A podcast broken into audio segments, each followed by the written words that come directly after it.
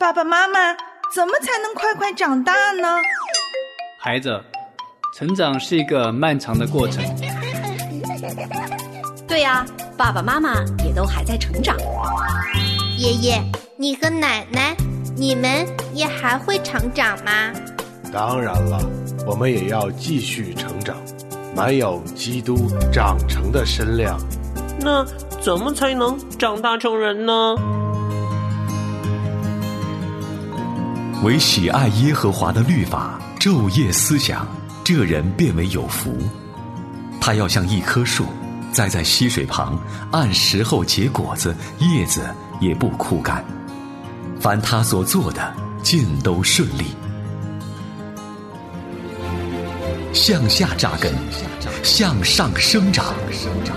让林真儿陪伴您全家一起成长吧。灵城真言家庭灵修系列，喜乐灵城，期待您每一天与我们一起与神同行。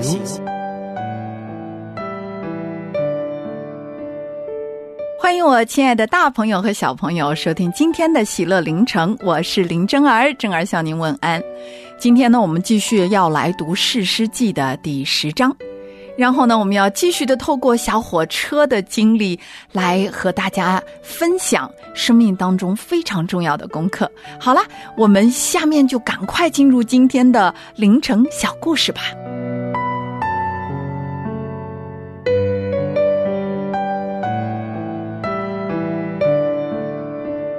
上次我们说到啊，当小火车呜呜的兴奋不已的发出一声欢呼，可是由于没有其他工具固定这个连接，只要小男孩的手指一松，火车喇叭就立刻又无法发声了。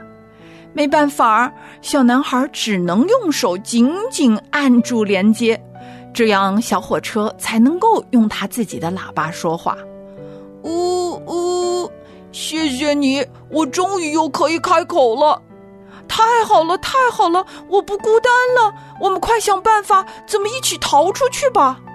听到小男孩这么说啊，小火车忙不及的回答说：“你就只用负责紧紧的握住我喇叭的连接，我来求救，这样很快就有人知道我们两个在这里，就会来救我们的。”好的，好的，你放心，我绝对不会松手的。于是呢，小火车就开始发出连续的呼救声，同时也用规律的闪灯不断的射向洞口。可是糟糕的是啊，此时的山洞外面居然开始下起了暴雨。原来，农夫爸爸找来了附近的矿工叔叔们，求求他们一起来救自己的儿子。一群大人正在努力的搬开堵住洞口的碎石，但是雨下得越来越大，让救援工作陷入了困境。大家都劝爸爸停止吧，等雨小一点再继续吧。可是，农夫爸爸却一秒钟也不愿意等。他埋头苦干，汗水、泪水和雨水都冲刷着他，连续挖了几个小时，手都已经血肉模糊。可是爸爸仍然不愿意放弃，他丝毫不觉得疲倦，丝毫没有感到疼痛。旁边的人看到一个奋不顾身想要救儿子的父亲，也被深深的感动了。最终也都不顾一切的上来加入他，一起继续在大雨中清除洞口的障碍。可是时间一点一点的流逝着，洞口的堵塞却似乎没有明显的改善，这也意味着孩子的生命危在旦夕。天色渐渐越发暗淡了。就在大家已经精疲力竭、几乎无法再继续的时候，忽然有人看见了石头缝隙中忽闪忽闪的一丝光线。哎，有光啊，有光啊，是里面射出来的光。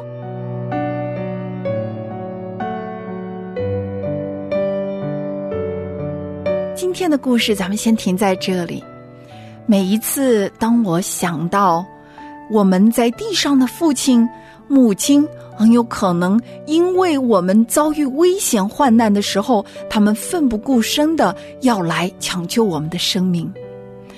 更何况，他们所代表的那位坐在天上永远爱我们的天父上帝呢？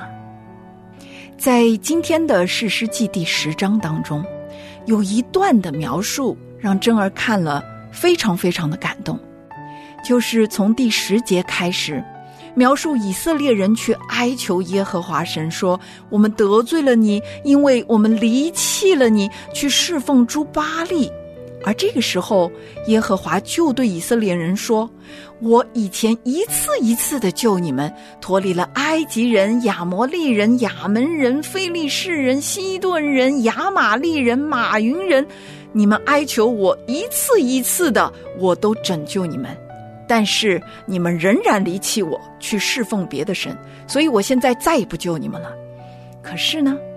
当每一次以色列民急迫的在上帝面前说：“我们犯罪了，我们要悔改。”随便你怎么待我们，我们都是该受的。但是求求你在我们遭遇患难的时候拯救拯救我们吧！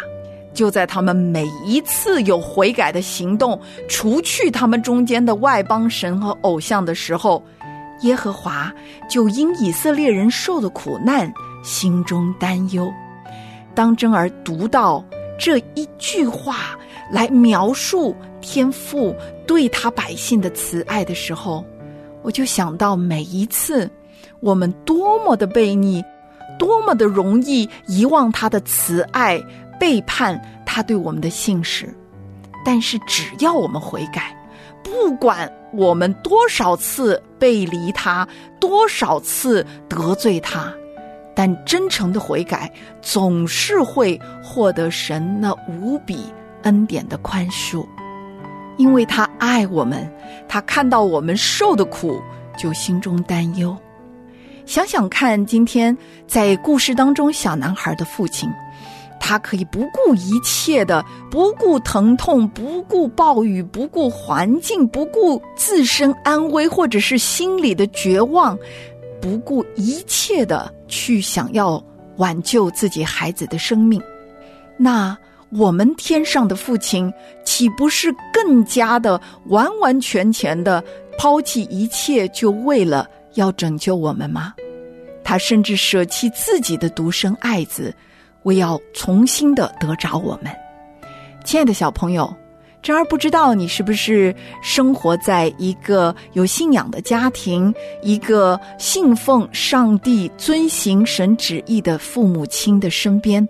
你可能从小就耳濡目染的知道圣经，知道耶稣基督，也知道耶稣基督并他定十字架。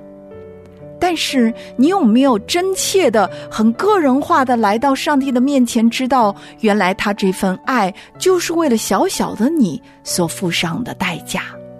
他会为了拯救你一个人的性命，不顾一切的来到这个世上，成就他为你成就的救恩。你相信吗？虽然我们知道神爱世人。甚至将他的独生子赐给我们，叫一切信他的不至灭亡，反得永生。但是你是否知道，神不愿意一人沉沦，乃愿万人都悔改呢？他从母腹当中就已经认识你了。所以今天，如果你虽然知道他认识他，但是从来没有认真的悔改，在耶稣基督的面前。那今天真儿愿意带你再一次的做一个清楚的励志的祷告，求主耶稣进驻到你的心里，并且愿意接受天父上帝借着他爱子耶稣为你成就的救恩，从此以后做他小小的跟随者，做主耶稣的好门徒。如果你愿意，你可以跟我做以下的祷告。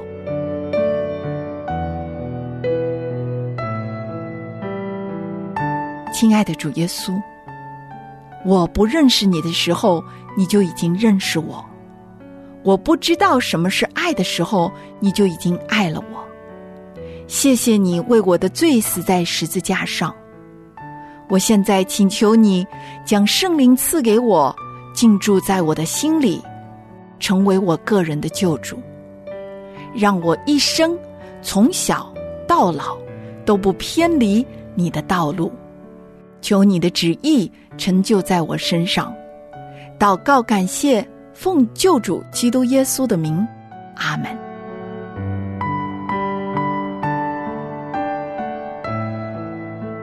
是的，亲爱的小朋友，如果今天你做了这个祷告啊，千万不要忘了告诉爸爸妈妈，而且要告诉真儿，让我们天上地下所有的圣徒、天使、天君，都一起为你回到神的面前而欢呼赞美。好了，愿神赐福给您和全家人。我们下一次再会喽。有一份爱从天而来，比山高，比海深，测不透，摸不着，却看得见。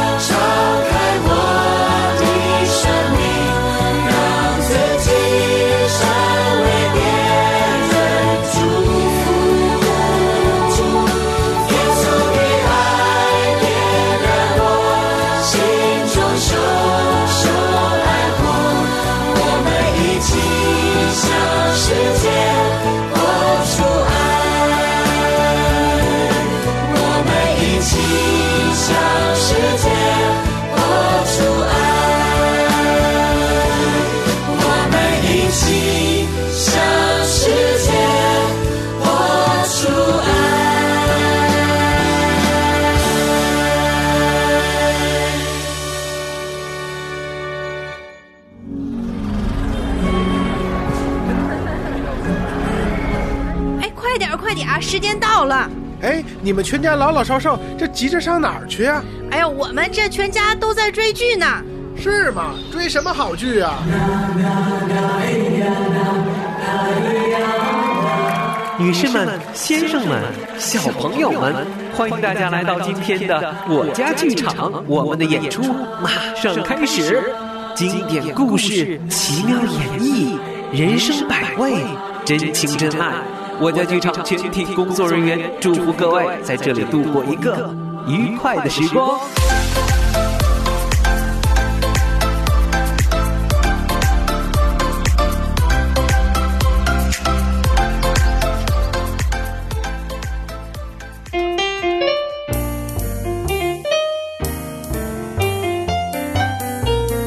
圣经是上帝写给人类的一本书，爱听故事的小朋友千万不能错过儿童圣经故事。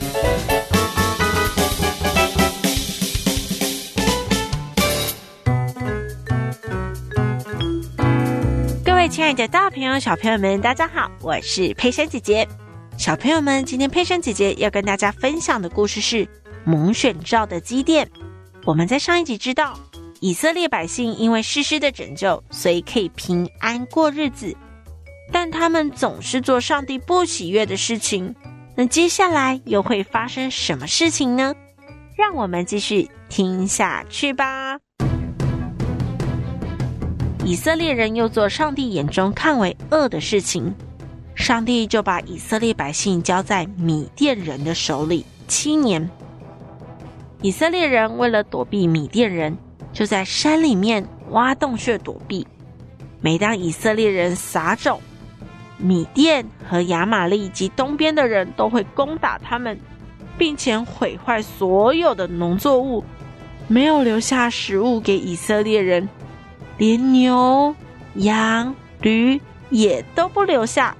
所以以色列人就因为米甸人的缘故，就过着非常穷乏的日子。以色列人就再一次的呼求上帝，恳求上帝拯救他们。上帝就差遣先知到以色列人那边说：“我曾把你们从埃及领上来，就为了让你们脱离埃及人的手，并且脱离一切欺压你们的人，把你们的产业赐给你们，又对你们说：我是耶和华你们的神。但。”你们却总是不听我的话。上帝的使者说完这些话之后，就坐在树下面，看见基甸正在打麦子。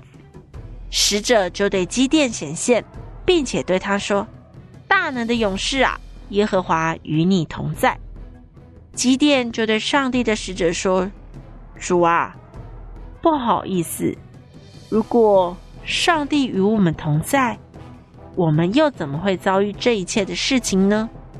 我们的祖先告诉我们，那些神迹骑士又在哪里呢？现在啊，上帝已经丢弃我们了，他把我们交在米甸人的手中。上帝就对基甸说：“去吧，靠着你这能力拯救以色列人吧。我难道不是已经差遣你了吗？”基甸又说：“主啊。”我怎么能拯救以色列人呢？我们这一支派是最贫穷的，我又是我们家最小的。上帝就对基甸说：“我与你同在，你一定可以打败米甸。”基甸又说：“上帝啊，如果可以，就请你给我一个证据，让我知道真的是你在跟我说话。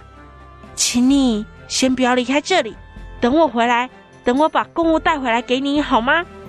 上帝就回答他说：“我一定等你回来。”于是基甸去预备了一只小山羊，并且做了无效饼，还带了一壶汤，来到神的面前。神的使者就对基甸说：“把肉跟无效饼放在石头上，接着把汤倒出来。”基甸听到这些之后。他就照着做，上帝的使者伸出手中的杖，杖一碰到肉跟无效饼，上帝的使者就从基甸面前消失。基甸就知道他真的看到上帝的使者了。接着，上帝就跟基甸说：“安心吧，不要怕。”于是，基甸就在那里为上帝筑了一座祭坛，就叫做耶和华沙龙。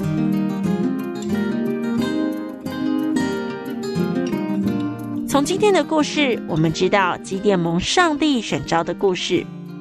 上帝透过神机，让基甸真知道他看见的是上帝，并且基甸原本对上帝还有些埋怨，但当他真知道自己遇见上帝之后，马上就为上帝足坛。我们就知道，其实基甸对上帝还是很有信心的，他只是以为自己被上帝遗忘。因为他是这样的穷乏，这样的渺小，但上帝从来不轻看我们每一个人，我们每一个人都是上帝的宝贝哦。刚刚佩珊姐姐分享的故事都在圣经里面哦，期待我们继续聆听上帝的故事。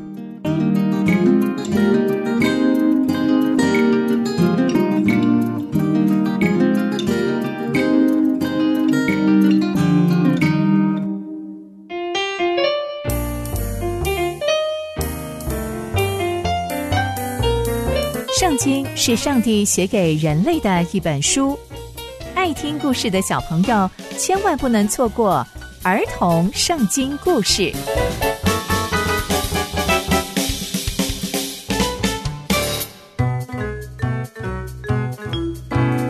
各位亲爱的大朋友、小朋友们，大家好，我是佩珊姐姐。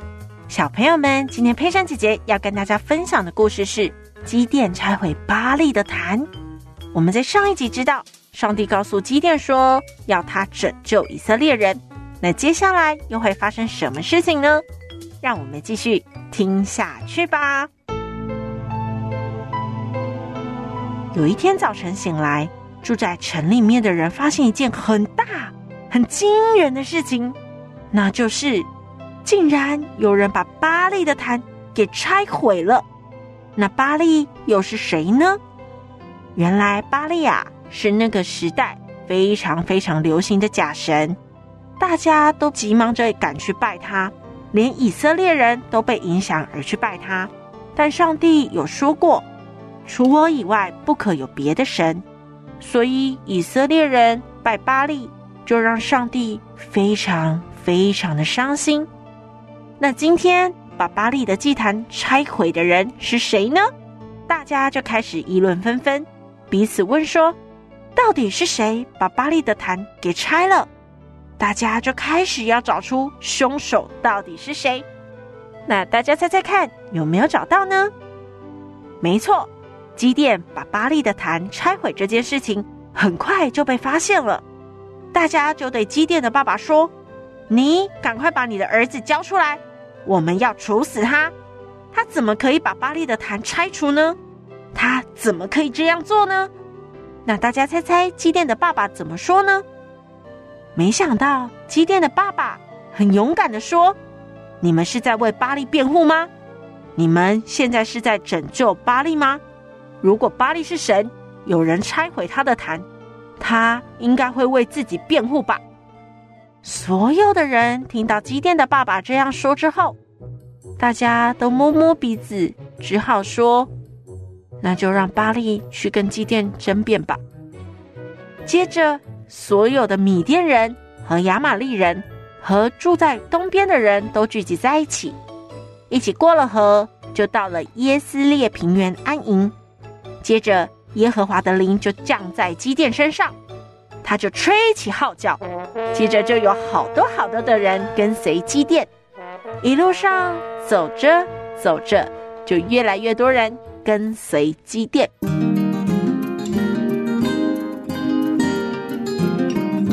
从今天的故事，我们知道基甸因为有上帝，所以很勇敢的拆毁了假神的坛。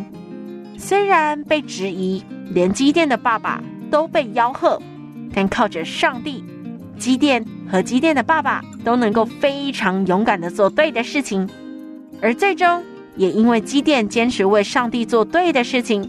所以有好多好多人都愿意跟随基甸，所以小朋友们，我们一定要坚持做上帝看为好的事情，虽然过程中可能会有挫折或面对质疑，但我们一定要相信，天父爸爸随时看顾、保守着我们每一个人哦。刚刚佩珊姐姐分享的故事都在圣经里面哦，期待我们继续聆听上帝的故事。我们下次见喽，拜拜。